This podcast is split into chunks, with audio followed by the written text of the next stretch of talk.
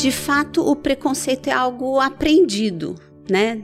Mesmo ensinado no subconsciente da pessoa, não de uma forma explícita, né? Então Mandela, ele tinha uma frase que ele dizia assim: "Ninguém nasce odiando outra pessoa pela sua cor de pele, por sua origem ou ainda por sua religião. Para odiar, as pessoas precisam aprender e assim podem odiar, né?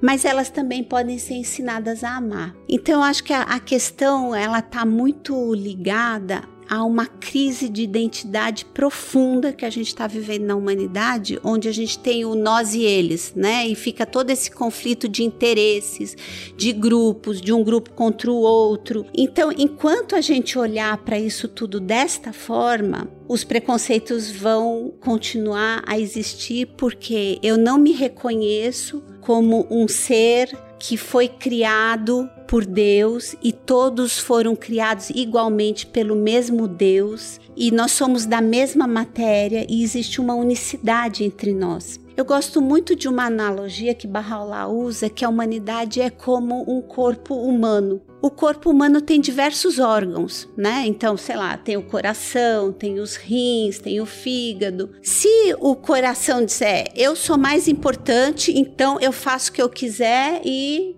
não importam os outros. Ou se o rim disser, não, eu sou importante, porque se eu não filtrar o sangue que vai chegar no coração, o coração não vale de nada. E assim por diante, eu não vou ter um corpo são. Não existe uma parte mais importante que a outra. A saúde das partes faz a saúde do todo e a saúde do todo faz a saúde das partes.